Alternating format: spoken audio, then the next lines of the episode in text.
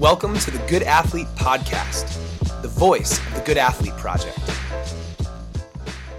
Jim Kielbaso is the president of the IYCA, that is the International Youth Conditioning Association. He's also the director of the Total Performance Training Center, a former Division 1 strength coach, the author of multiple books and dozens of articles published in a variety of publications. The guy runs a successful NFL combine prep program. He is a consultant to programs like University of Michigan football and Kentucky basketball. He's trained thousands of athletes of all ages at all levels in just about every sport imaginable. But most importantly, this is a good guy who's got his priorities in line.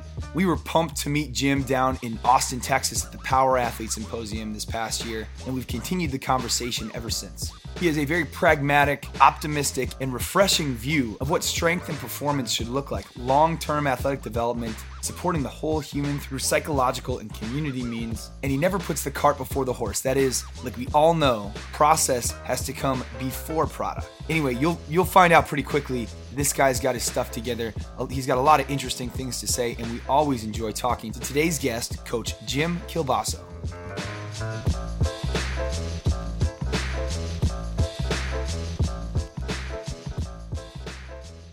When you're talking about little kids or even high school age kids who I mean, most of them aren't going to go play big time sports, and most of them really aren't going to be professional athletes.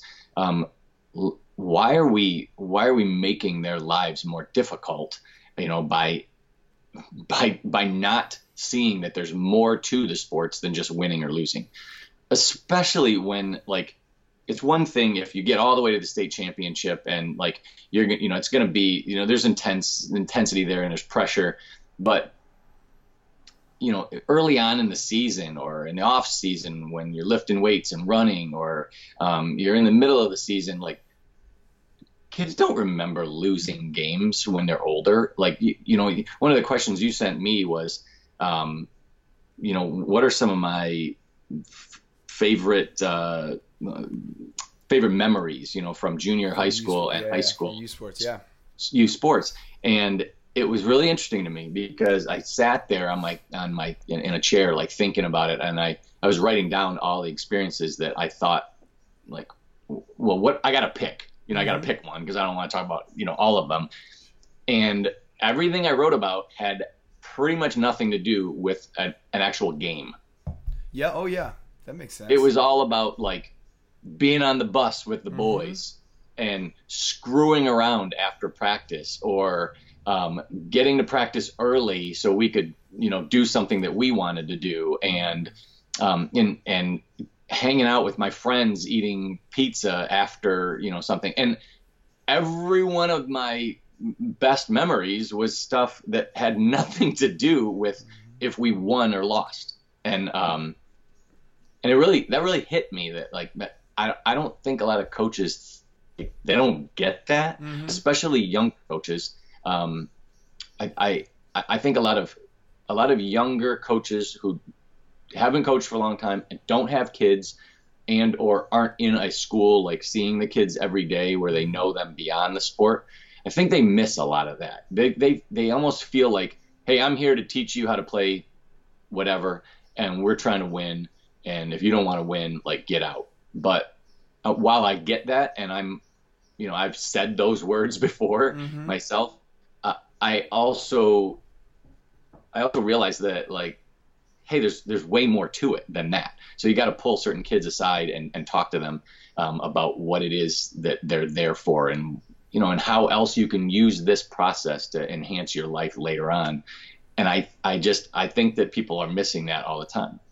So now getting back to your yeah. LTAD question, mm-hmm. um, I think it's the same thing. I think that a lot of coaches who are actually interacting with the kids, like you said, they get off the train and tuck their tie in, mm-hmm. they feel like, well, I'm here to teach kids how to hit a baseball. I'm here to, you know, we're here to, you know, to, to win the 11 year old uh, soccer tournament. Right.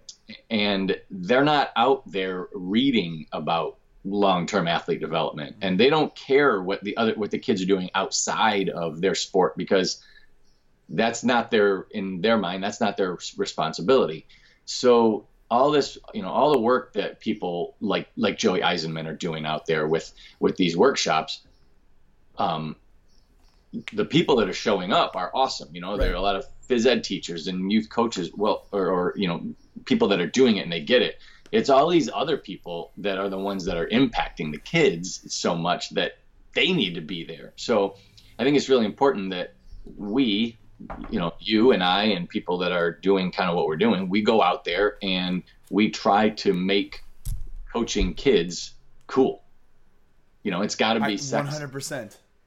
You know, and and so so that's what I kind of took on. I was like, all right, now that I'm doing this, I realize like I've been coaching kids now my entire life, but everybody thinks that when I work with pro athletes or you know University of Kentucky basketball, you know that's what I post about. That's what people right. think is cool. That's what's on my bio. When you read somebody's bio and it says, "Oh, he's worked with thousands of kids," mm-hmm. a lot of people look at that and right. they're like, "Well, you know, so yeah. what?" So right. you know, was was spoken of fondly at Thanksgiving dinner is not an Instagram bio. Yes. Yeah. like, yeah. Or, or, here's what really sucks.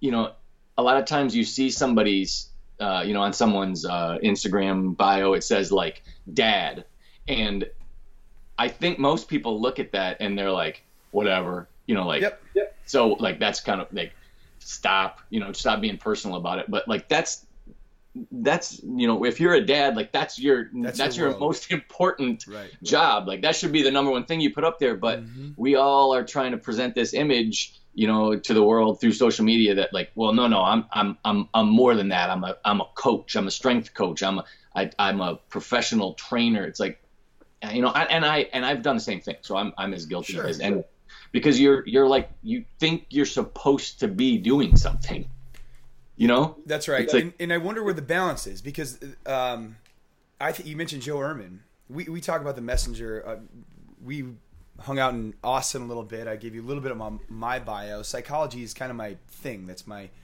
my niche. Uh, what I'm most interested in, and meeting people where they are to take people that where they need to be. That requires, like you said, like playing the game a little bit. You can't if, if there's a 15 year old who really needs your message putting dad first, that that might not, you know, that might be a barrier to him. I think it took a guy like Joe, who was just a indisputable badass NFL defensive lineman, uh, to to break open that conversation. I don't think um, I don't think a regular guy could have a regular Joe, pardon the uh, Joe, uh, could have could have opened up that conversation in a way that that he could have. And when you when you talk about like make make coaching kids cool, that's the task. That's actually, and, and I, I want I want your feedback on this because I know we align on it. But that's one of the things that we do. Like so, good athlete project, coach for kindness is our is our handle. You could sort of easily be put into the bucket of soft coaching. Um, we have no interest in that, right? We're, we're we're pragmatic. We are accurate. We say things directly. Sometimes that might bother you, student A. Yeah. Um, but but honestly, on the other side of it, like I, I, I sometimes I yell Okay, and that's that's just how it goes. And there are guys on our staff, and you know, I don't think you're a demon if you like to if you like to drink beer on the weekends. I don't, you know, if you want to power lift and play and get intense and tap into the animal side of you, I don't think that makes you bad. Uh, but I think it takes voices like yours and and and the um, and LTAD and like all the folks doing this work.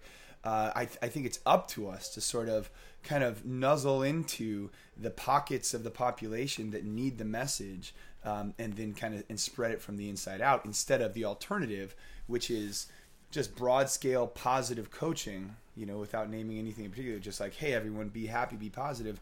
I'm not sure that's the, the message is getting to the people who need it most. Yeah, and and po- like being positive all the time isn't what kids always need either. Right.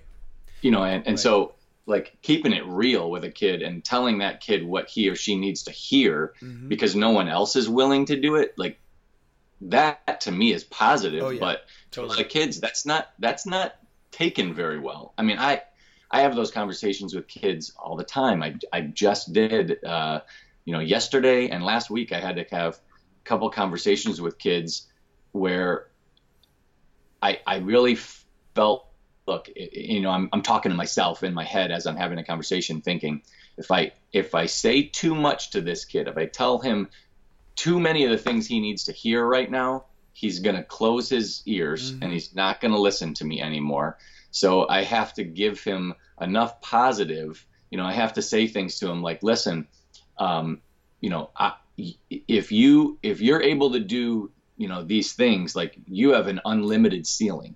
Mm-hmm. Like you could be the best. I told this one kid, you could be one of the best athletes that's ever come through this school before if you stay on track. Yep. But you've got a lot of kids in your ear trying to pull you in different directions, trying to get you to screw around and trying to get you to show up late for class. Yeah. And I can see it affecting you because you come in here late, your shoes aren't tied, you're not prepared, you're talking while I'm talking, so you don't hear the directions, mm-hmm. then you don't know what's going on. Right. And then you try to make a joke out of it by not working hard because what if you do work hard and you're still not good enough? Then then what's that going to say right. about you as a, right. as a man? And I said you've got to get through all that and know when to screw around with your friends, maybe in the hallway, but as soon as you walk through the door or into practice, then it's time to turn it on. Otherwise, you're going to leave this school in a couple years and no one's going to know you. You're not going to be what you wanted to be. You're not going to live up to your potential, and all you're going to do is live with regret the rest of your life. Dude, so it, yeah, Keep was going. that was was that a positive conversation? Um, I think so because right. because that kid needed to hear it, and now I can follow up with it. Did he take it as positive? You know, it's interesting. At I don't think he wanted to, but when you're speaking the truth to a kid, they they have to be able to look around and think, dang, like maybe I maybe I should be doing that or why this guy's noticing, you know, like you know, at at, yeah. at, at some level mm-hmm. kids start realizing that, you know, maybe somebody else out there does know something and um and cares about them. Like and the cares. you're just seeing and watching and caring, yeah. Yeah, like I didn't have to do that. No. I could have I could have easily walked out after that training session and been like, you know, I'm out. Like these kids are jerks. Like I don't want to deal with it. You, you know, but but that's not helping the situation either. Yeah. And um and having having hard conversations is something that mm-hmm. I, I talk to people a lot about because um I, I use I think having hard conversations is it sucks for a lot of people. It's really yeah. difficult, you know. But and I, I used to approach it when I was a college coach with more um, more like anger and calling people out and getting in their faces. Um, I, have realized a couple things. One, you can't really do that anymore because mm-hmm. you get fired or people, you know, people videotape you and spread it, you know, and then you're in trouble. Um, eh, and two, kids can't handle it. Mm-hmm. Um, I don't think as much anymore because they're, you know, they're looking for the softer way out more often. I'm not, you know, I don't want to sound old, but really what I realized is that that people don't hear it as well. Right. Especially younger kids. Maybe an adult hears it a little bit more, but young kids, and when I say young, I'm talking about you know under college age, so 18 and below. Um, they often they don't hear it as well if you're if you're embarrassing them and you're blowing up in front of them. And I realized that with my own parenting. I mean, I, I had to I had to do some serious um, work around myself and my parenting yeah. when my older two kids were young and I was losing it on them because I, I didn't feel like I had any control. I didn't know the I didn't have the words to choose, you know, to make uh, to make a difference and to make them change their uh, their behavior. So I would just blow up thinking, well, at least least that gets a reaction. It's almost like getting in a fight. Like, okay, well, that, that solved the problem. So now I'm just going to fight every time I have a problem. Right. Well, eventually that comes back to kick you, you know, in your own ass, and it doesn't work. So it's um, it's much more difficult to be a good coach than it is to just yell at somebody. And uh, completely, that's that, it's hard to do. It's hard. It is hard to do. It definitely is hard to do, and and so much of what you've touched on, I feel like, is out there in some narrative or others. So like, pe- there are coaches who would say like, no, there's there is no appropriate time to yell. Um, I don't know. I'm like I, I coach football primarily. Sometimes people are 60 yards away from me, so there's an appropriate time to, you know, like just to throw your voice across the, the space. Um, but all of this comes down to, I think, an analysis of a coaching toolbox, like uh, you know what is appropriate um, and then a constant analysis of the environment with the intricate context of your relate existing relationship with a kid it's Yes. that stuff is always churning and processing and then whichever tool you take out of the box in the moment like that hopefully the longer you're in the game and the more thoughtful you are the more appropriate that would be. But just to say like this all kicked off because you know just to be blatantly positive everything's wonderful everything's great and, and you're great uh, I, i'm not sure that's effective. And, and going back to this the conversation you had with this uh, young person you're i think you're right because you're moving them in a positive direction. You don't you can't always tell that you're going in a positive direction like for lack of or, or at the risk of a corny metaphor, like sometimes climbing a mountain sucks. You know what I mean? Sometimes you're exhausted. Sometimes this is not what I want to be doing. And sometimes you gotta, you know, whatever what's it called, switchback. Sometimes you gotta go side. Yeah. It doesn't feel like you're making progress, but you Yeah. are going forward. You are climbing, um, and that's an essential thing. I, I I have to tap into a couple other things you said because this is becoming more and more apparent in my life as a coach and with with you know we work with we're lucky to work with a lot of folks now. But um laughing off the laughing off the work like the what you just set up in terms of show up a little late uh, shoes aren't tied not prepared not listening to the directions and then when they go into and then they don't know what they're supposed to do and they laugh it off as a joke this uh, this concept of not wanting to be a try hard that's a that's a term that's thrown around Yes. uh, not wanting to be a tryhard, it- it's it's just a defense mechanism. And I, and I, if nothing else, I, I hope students will come to that recognition sooner. I hope coaches will find ways to get that into people. There's never, there's never been an elite athlete in the history of the world, probably not an elite human, who had that concept running through their mind. Do you think Michael Jordan was concerned about people thinking he was like acting like a tryhard, um, you know, or or any of your Pistons to be, to be fair, like none of those guys cared. They, you know. Dennis Rodman was not concerned. He was jumping into the stands after loose balls.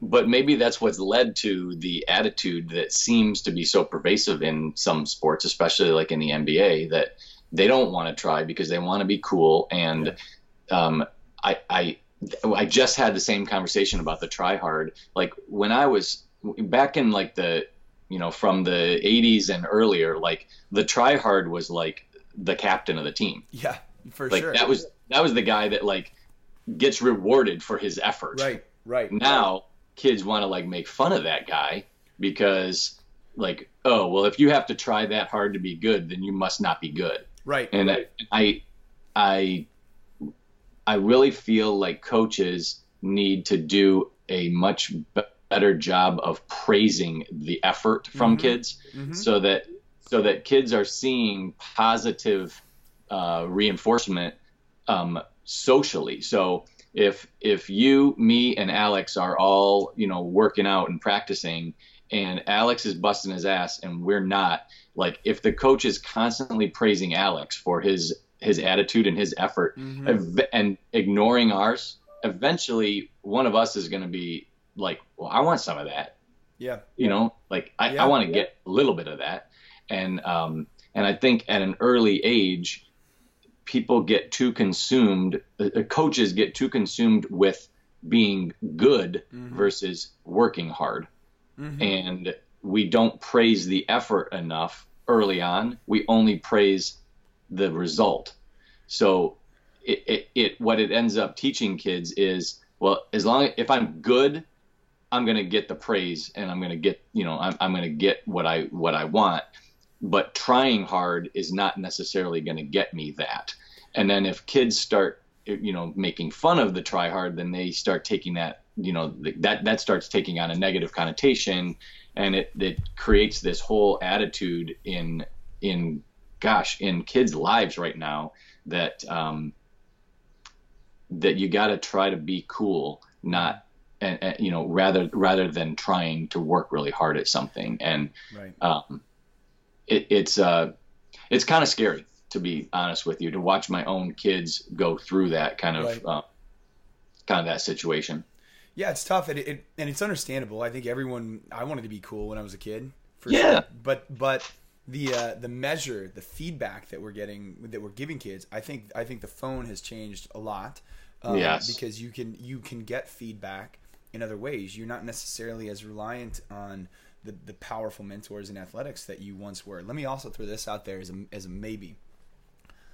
like high school athlete goes on to college, does X, Y, or Z, comes back to coach his or her high school team, um, and is celebrated. It's like thank goodness so and so came home or whatever.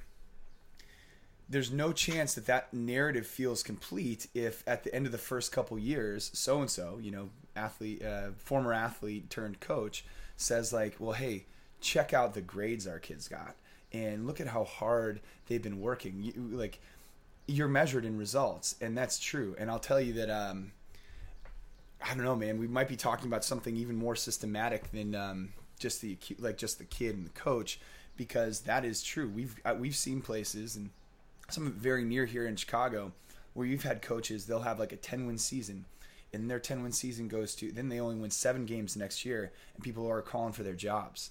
You know, just, Yeah. and, and it's just loudmouth in the community. It's it's not like the Yes. administration of the school or anything like that. Um, Yeah. But that that too is a very natural, probably advanced level of the same pressure these kids are going through. It's just Yeah. it's just peer pressure. It's some some loudmouth who is uh, who's challenging your work. Yeah, you know, and what's really what's really too bad about that is we don't ask the kids often enough what their experience was like and if they're enjoying the sport because I would rather at a high school, especially at like the freshman and JV levels, Mm-hmm. I would rather lose like most of our games and have the kids just loving the Yes. sport and they just can't wait to come back for next year than to win all the games and the kids leave thinking like I don't even think I'm going to play next year Right.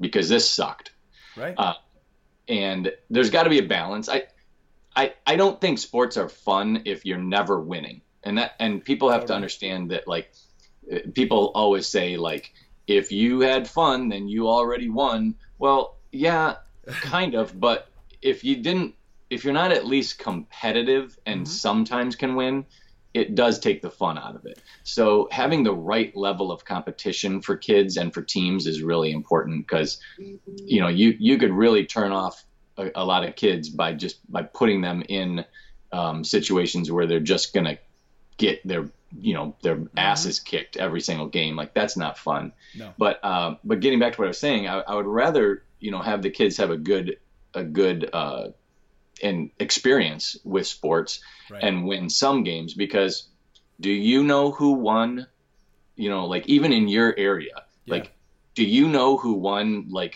the class b lacrosse title last year you know in the state maybe you Uh, do because you're like super into it but I- like I hear do you you. know. It- do you know who won in in indiana No, do you know who won in Michigan? Do you know do you know anybody, you know, like that did well in another state or even outside of your you know, your area and you're as plugged in as maybe anybody in Right. your area to what's going on in sports. So for coaches to think like, "Oh, this is super important." Well, it, in the grand scheme of things, like what's important is Yeah. The process and did the what did the kids get out of this and did you do it the right way and can they look back and can those kids that won the state championship look back and say that was an amazing experience Yeah. i'm so glad i went through it No doubt. you know and i and i i've been part of uh uh, part of a football program at one of the high schools around here, and I think the coach is just phenomenal. And Mhm. he does a lot more than just coach football um, for the kids. And even when the kids lose, and they've lost, uh, we've lost two state championships since I've been part of the program. Yeah. And those kids, like, I think they really still look back and they're like, that was awesome. Yeah. You know, Yeah. and, and that to me means a lot.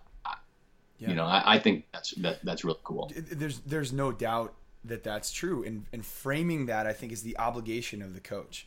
If you, if you can only if there's only one outcome that matters um, the whole opportunity the millions upon millions of people participating the opportunity's been squandered if that's Yeah. the only outcome that matters. Um, Yeah.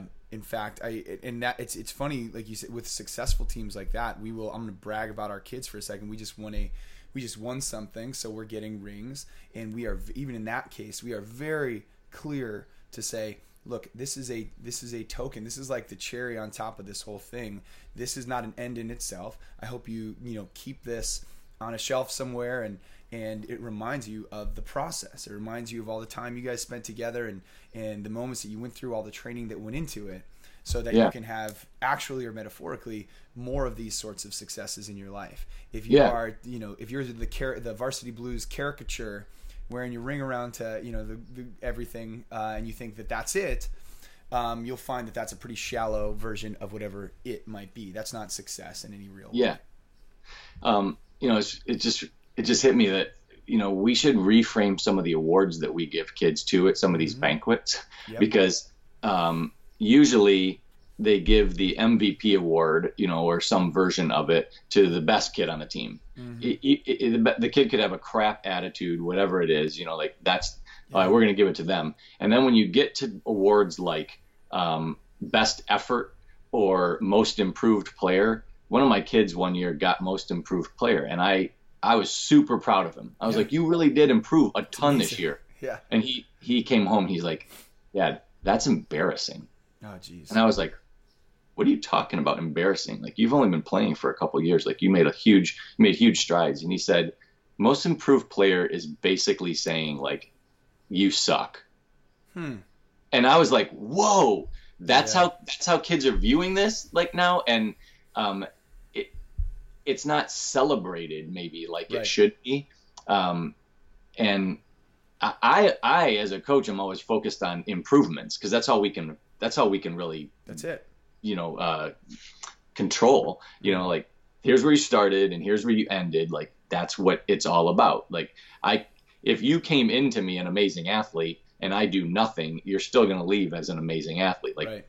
th- that we didn't really grow there Right. you know you just happen to be good and and that doesn't mean anything it, you know to, that doesn't mean i did anything really um, so i don't know maybe we need to reframe those things and and make it more celebrated like you were talking about the try hard there needs to be a different word for Mhm. try you know Yeah. it need you know like it needs to be like the animal or something Animal you know war. Yeah, yeah, yeah. Ferocious effort. is, like- Something. yeah. this kid works his butt off and that's and we think that that's the best thing here And that's the best thing here. And I would say for any coaches who are considering incorporating this, I've been a part of a team that did that, uh, but more, but it was almost it felt a little, it felt a little false to be fair.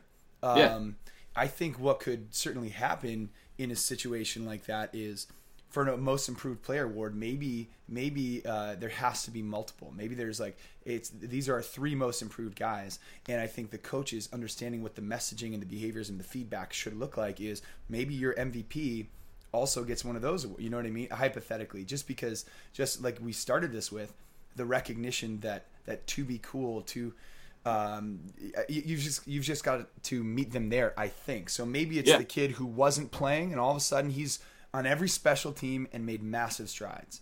And then it's him right next to the MVP quarterback who's playing both ways and, and you know and made jumps uh, to put those guys on the same pedestal and acknowledge the the really important part, which is it was the growth that made these two guys special, not Mm-hmm. Yeah. touchdowns necessarily. That Yeah. feels like something that people could take away.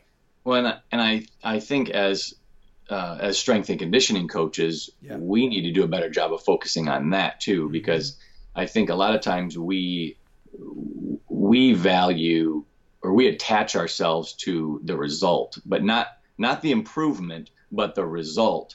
So you've got um, you know like you've got you've got coaches will say like, oh, I you know I trained you know five kids who ran four four forties this year. Yeah. Eh, yeah. Okay, well if they all came in running four fours, like Yeah.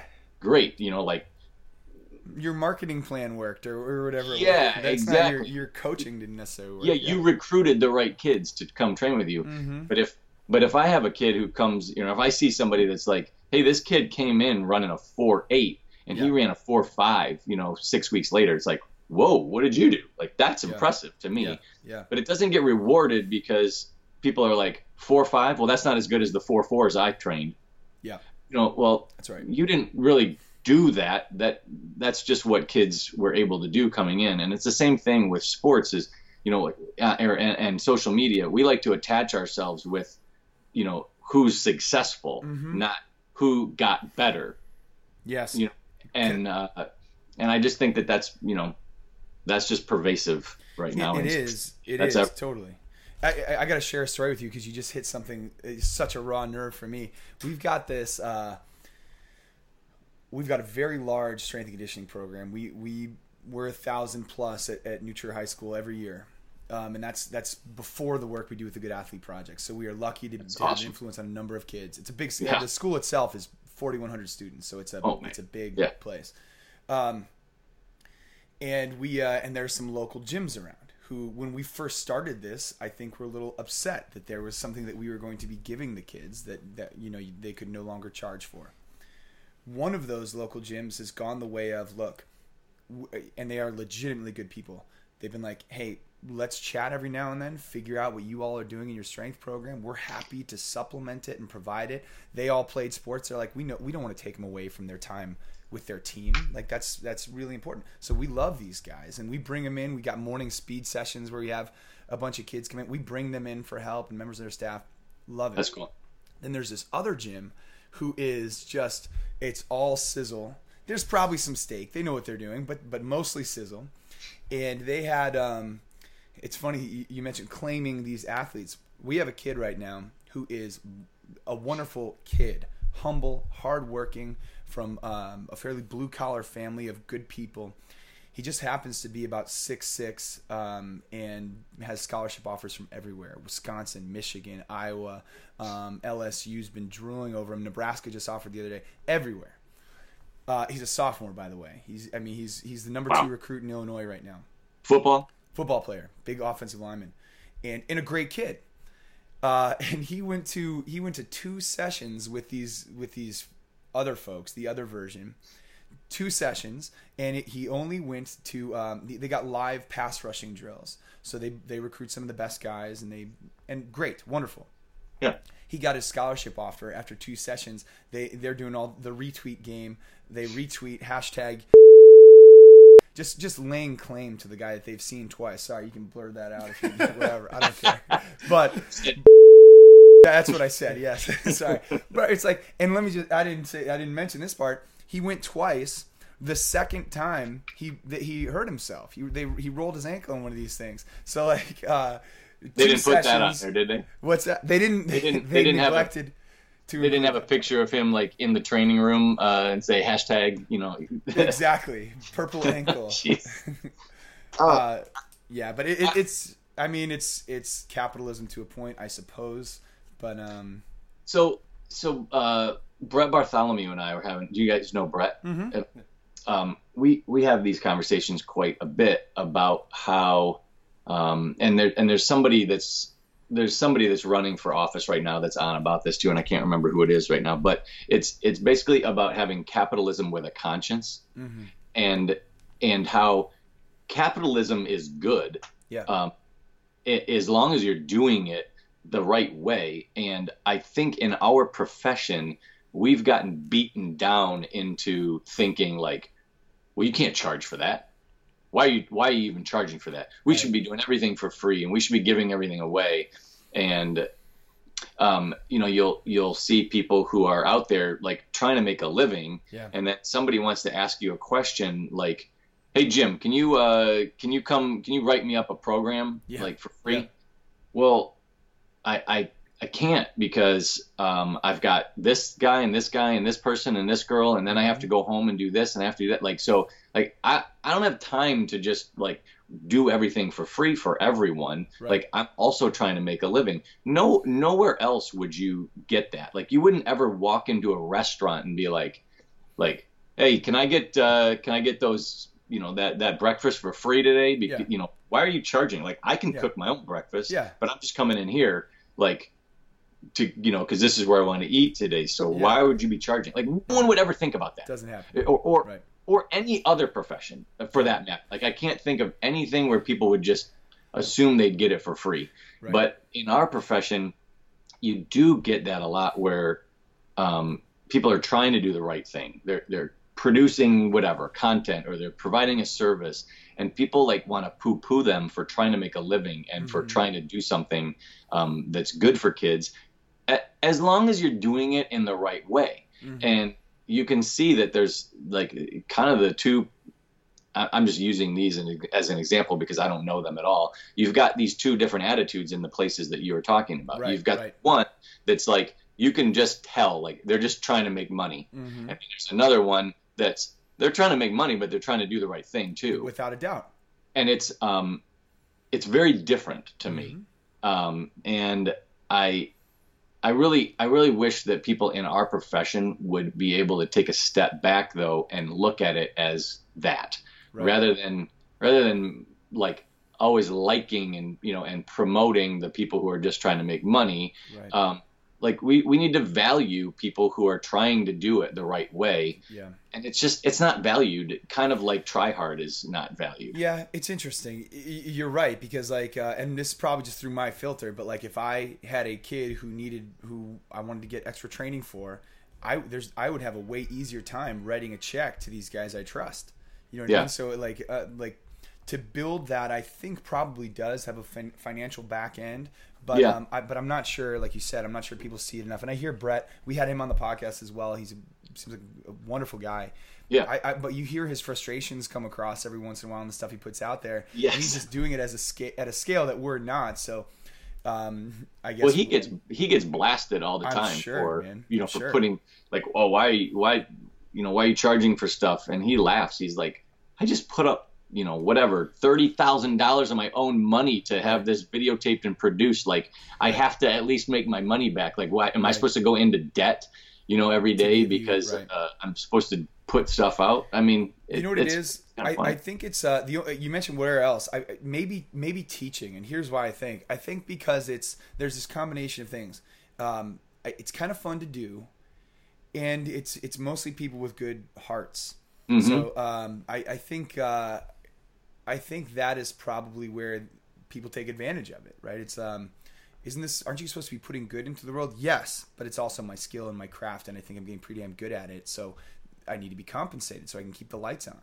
Um, and that's and that's why the teaching profession is really struggling right now. right, There's a right. huge, massive shortage of teachers because they have been not compensated for, properly for so long that right.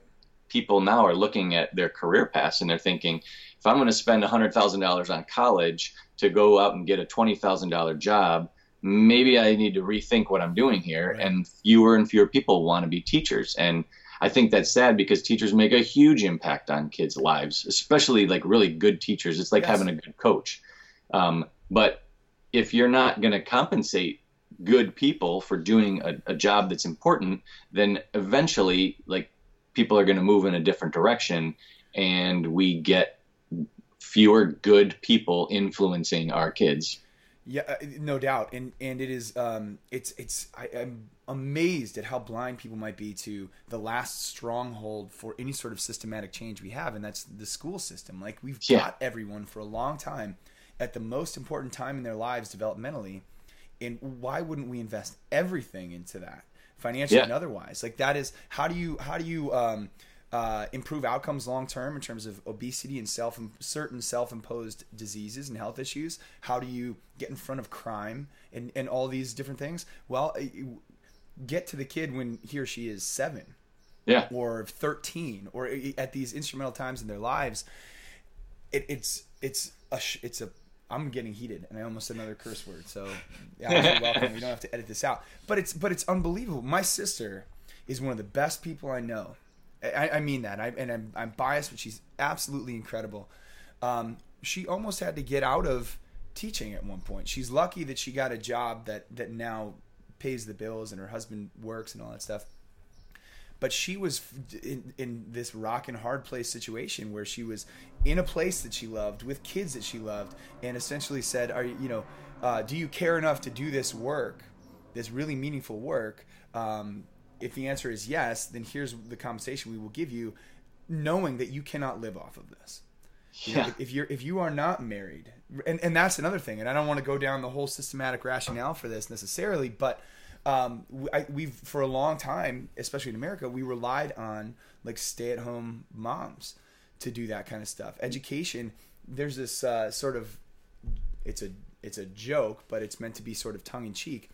The worst thing to happen to the education system was equal rights uh, or moving toward equal rights because we're not fully there for women in the workplace. And and that is sort of it's meant to be provocative but it's like holy cow once the business world recognized that women were not below men and started hiring female CEOs and, and all this stuff then it wasn't like TV, you know what we used to have was someone of CEO caliber running a school and what an incredible yeah. thing that was. Now, now um, there are more and more still work to be done, but more and more opportunities provided to women, and we are essentially. I'm, I got to pick my words carefully here, but we're not necessarily always left with the cream of the crop, and um, I would accept pushback on that because I've been lucky, like you, to have been in a ton of schools, and there are some people who are incredibly devoted, and there are some people who are passively moving through a career waiting for retirement.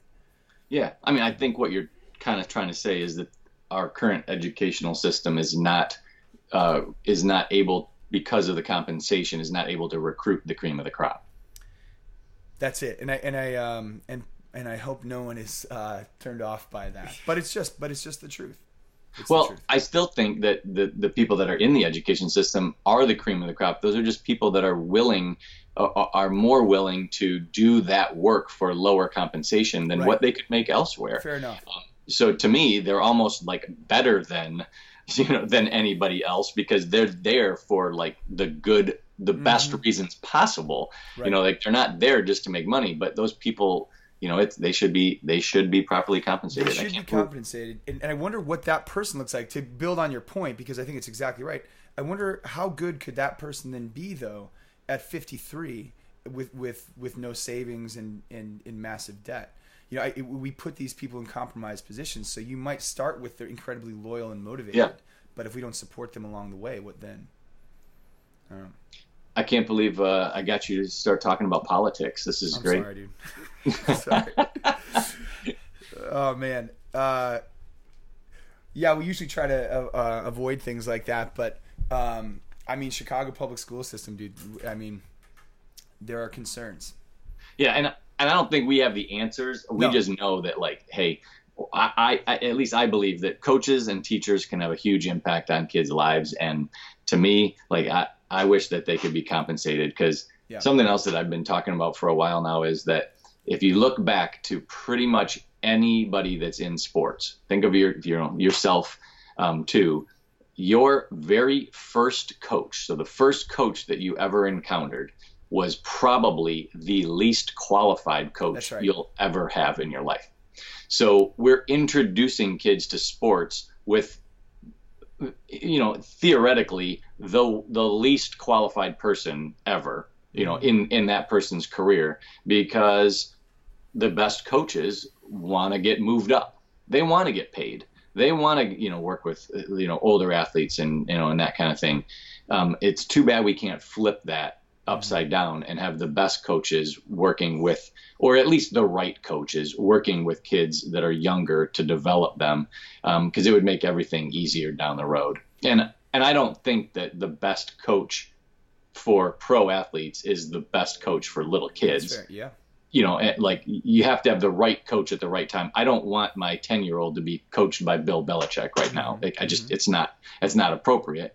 Um, nor would he, you know, like want the, you know, the, you know, the opposite, but, um, it, you know, we do, we do have to find the right coaches for the right, for the right uh, situations. I, I totally agree. What, what would you, if you had to project, and maybe you are doing this stuff already, but what what is sort of like the minimum set of qualifications you can imagine for someone like that? Because I don't mean to demean the the guy coming from work, tucking his tie and going to the baseball field. Not at all. There, like you mentioned, like the teacher thing. There's loyalty there. There's there's great intentions there. Yeah. Um, but they probably don't have. They probably can't go earn a master's degree. They probably can't do a an eight month coaching certification. What do you think minimum viable product might look like there? Well, so that's funny because we've gone around and around about producing some sort of a minimal viable product and how it's got to be very easy to access. The, um, the, the roadblocks we're running into, and um, I'll back up by saying we are one of the only places where there is no requirement for that. Like if you go to Canada, um, mm-hmm. can't can, in Canada, you cannot coach a kid without going through a course. Right. And the course is a live course. Like you have to attend a, a, a workshop. And I've brought that up to people here, and it's like you get laughed at. Yeah. They're like, "Are you kidding me? You're not going to get all these people to get in a classroom for a day, and who's going to teach it?" And you know, and all these, you know, they they throw up all these like why like why we shouldn't be doing this.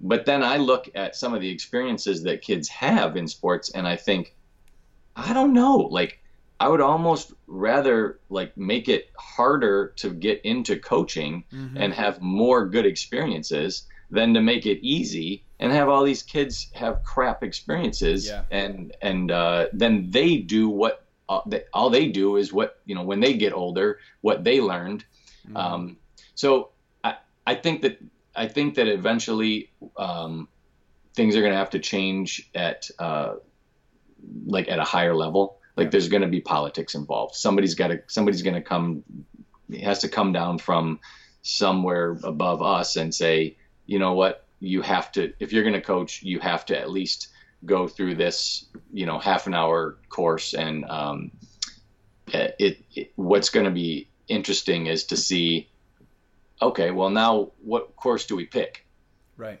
you know, for everybody? Essentials. Right. and who's going to pay for this and how are we going to put it together and how's it going to be distributed um, again you start running into all these obstacles but Mhm. um, that's something that i am kind of passionate about i just don't i, I don't I, it's going to be a lot of work to It's gonna make be a lot of work. That's fair. I I have some I- ideas on that too, and I wonder if maybe that's a discussion for another time. yeah Um, but to identify some some sort of anchor concepts, like if we only get through knowing this, wouldn't we be a, a little bit better off? And then Yeah. could you track and prove outcomes for those coaches comparatively? You know, could you literally could we produce like a a, a peer reviewed journal article on the actual difference between this sort of messaging and control group A, who's just doing it however they do it, and slowly build um, backing in order Yeah. to then take it to sort of the administrative and maybe the policy level. Um, that's probably the trajectory. It would require Yeah. work. It would require, um, yeah, require a lot of work, but Yeah. probably pretty valuable. And I, I am under the assumption that someone's going to do it eventually, and um, why not us? there you s- go There you go. There you go. And, and I That's- say us like that's not. I'm not being in. You know, this is not in a silo. Why not folks like us? yeah yeah yeah yeah Yeah. So, right so i um, think i hijacked your podcast here because um, i don't know if you've asked me any of these questions I and love, not yet. that's okay, dude. and we're already like way into this and i don't know how long you want this episode to even be I, I'm thinking if someone could just spend a full day with us, uh, that would be. we can, we can solve the world We, we probably could. Yeah. Um, no, I, the, the hijacking is wonderful. I love this. I think um, we want people to feel like they can uh, join in these conversations with us. So this is this is pure and it's real, and um, people are probably having very similar thoughts. They they just might not um, have the language for it. So I hope uh, I hope this will be a service to some. You want this? Let's do it. Let's get it. Lightning round time. The lightning round. We're going to start with what we in the business call a callback. Fondest youth sports memory. Uh, how fast do I hit? So this since You this is late. you don't have to go fast. I'm going to try and go fast, but I, I frequently, as the listeners will know, am the reason that it slows down. So don't worry about, you know, don't worry about your speed. Um, all right, so I, I kind of touched on this during the, the rest of the interview, but I thought of, I was trying to think about my fondest memories, and I was writing them all down of like what I which one I would pick, and it hit me that every single one of them had nothing to do with an actual game. It was stuff like all of the bus rides with my soccer team and messing around before basketball practice and after basketball practice and the the funny practical jokes that we would play on each other and having uh, having my basketball team over to do Nerf hoop tournaments, you know, in my living room. Um, it, it, all these things were like things that had nothing to do with the actual sport I was playing, but it was it was basically the bonding and the social aspect that th- that those are my fondest memories. What is the biggest professional challenge that you have faced, and uh, what did you learn from that? Um, opening up a training center in a sports performance training center in 2002 before people really knew what strength and conditioning and sports performance was was incredibly challenging because we were doing a ton of education. We were just we were trying to get out there and teach people what the heck we were doing. And it, it really taught me some lessons that I'm that hopefully are carrying out in other areas now about how you know I, I saw that go from you know from let's teach people what we're talking about to now we're teaching people why we're we're the best option. And I, I can see in some of the other things that I'm trying to do like with the ICA IYCA and long-term athlete development and and being good coaches like we're we're at the beginning of that now. And there's going to be a point down the road that um, if we do the things we need to do that we won't be we won't have to be explaining what long-term athlete development is anymore. It'll just be a matter of you know what's the best way to do it? And you know and and what's the next thing we can work on? So it it's kind of taught me that you just we just have to have a little bit of patience when we educate people. What would constitute a successful day for you? Um, i thought about that too and i guess it depends on what i'm doing that day and it made me realize that's something that i love about my current situation is that every day is a little different. Um, I feel like if I if I've done something to move the needle of our profession forward somehow, then um, then that was a successful day. And sometimes that takes the form of of coaching kids and you know and making a direct uh, impact on them. Sometimes it's about um, I need to produce some some sort of content, you know, video or written. Um, sometimes it's uh, it's it's helping my staff get through something. Um, other times it's maybe selling something, you know, and, and it has something to do with um, the business side of things. So as long as I feel like I'm at the end of the day, like moving the needle in the right direction for our profession and for what I'm trying to do, then I feel like it was a su- successful day in our minds, a kind coach is a coach who's able to display that toughness and display that kindness um, to their athletes. And I was wondering if there was a coach in your life who stuck out uh, as as displaying those qualities. So I um, there's actually a coach that I work with, and his name is Dan McLean. He's a football coach. He's also an athletic director. He's also a, a, a father, um, and he's at Detroit Country Day High School. And the way he the way he is able to see kids for more than just what they're able to do on the field for him, um, and then take take uh, an interesting group of kids where there's always a couple exceptional athletes, and then there's a bunch of kids who don't have very much um, experience playing football at all, or have never played or don't even play sports and he's able to integrate them into not only the culture but they get out there on the football field i've seen him help kids go from being almost non-athletes to playing playing football in college hmm. um, because he sees something in them, develops them, puts them in the right positions. He's constantly switching people to different positions and different roles because something's just not working. He does a whole leadership course for kids who anybody that wants to go through it.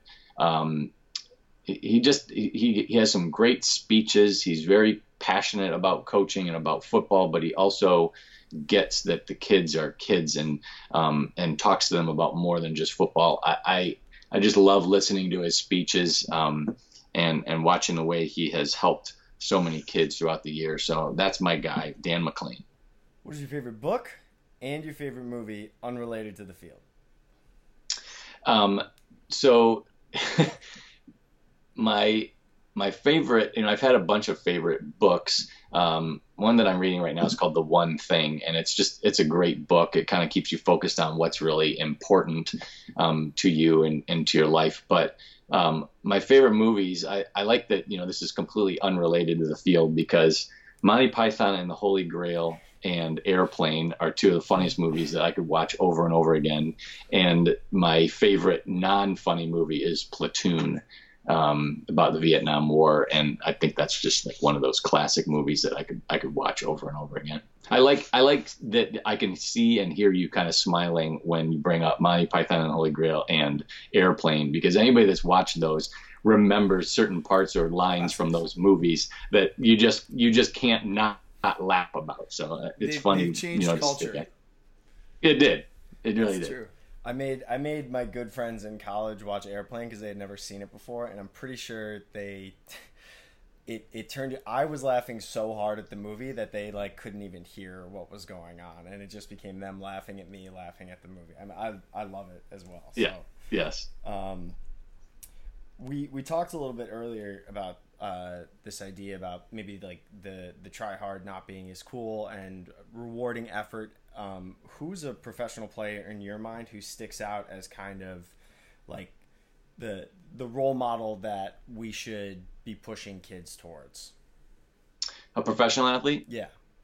Okay, well, here's a great story, and I, I share this with a lot of kids. Um, so, do you guys remember Kyle Vanden Bosch? Uh, he played professional football for a long time. Yeah, Yeah. I remember that. Big, big, bald white guy that wore the red contacts. Um, was known as just being like a like, like a complete badass. Um, when he was brought into the Detroit Lions, they had just kind of tried to recover from their 0 and 16 season, and I can't remember the exact years, but um, and they they the coach had coached Kyle in uh, Tennessee with the Titans and brought him in, signed him to a multi-year deal, and on the very first day of practice, um, this is now being told by guys that were already on the team. Um, on the very first day of practice, he, I'm going to try to make it shorter too. He was just flying around, running all the way up and down the field on every single play, finishing every play, like running, you know, running 80 yards downfield to like smack the guy with the ball because he had to finish every single play. And guys on the field thought, you know, they all talked and they're like, okay, show's over. Like this is his first day. He made his point. You're a badass. Well, the next day he did the same thing. Every single play, running all over the place, just relentless. After a few days of that, Cliff Avril, who went on and won Super Bowl and played for the uh, Seahawks, he was he was the opposite D end on on the defensive line, and he was he said to me, he's like, well, I kept watching him running all over the place, and I thought, well, I'm not going to look bad, like so, I'm going to start doing it too because I got to keep up with this guy if he's going to be playing my same position on the other side. So he started running all over the place. Well, then the, the rest of the D line started running all over the place. And within a few days, like then the linebackers were like, well, we're not going to look bad. We're going to practice this hard. And then the defensive backs were like, well, we're going to, we're not going to let them, you know, get all the, uh, all the attention, like, and, and make us look lazy.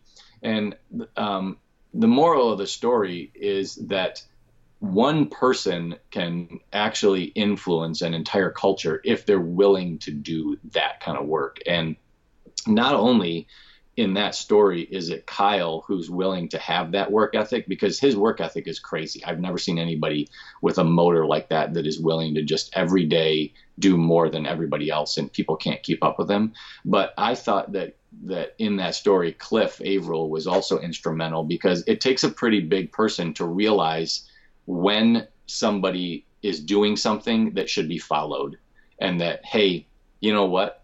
Like that guy's not showing me up. He's showing me the way. And i i, I need to now do that. And that was kind of like that second person that like kind of got the ball rolling.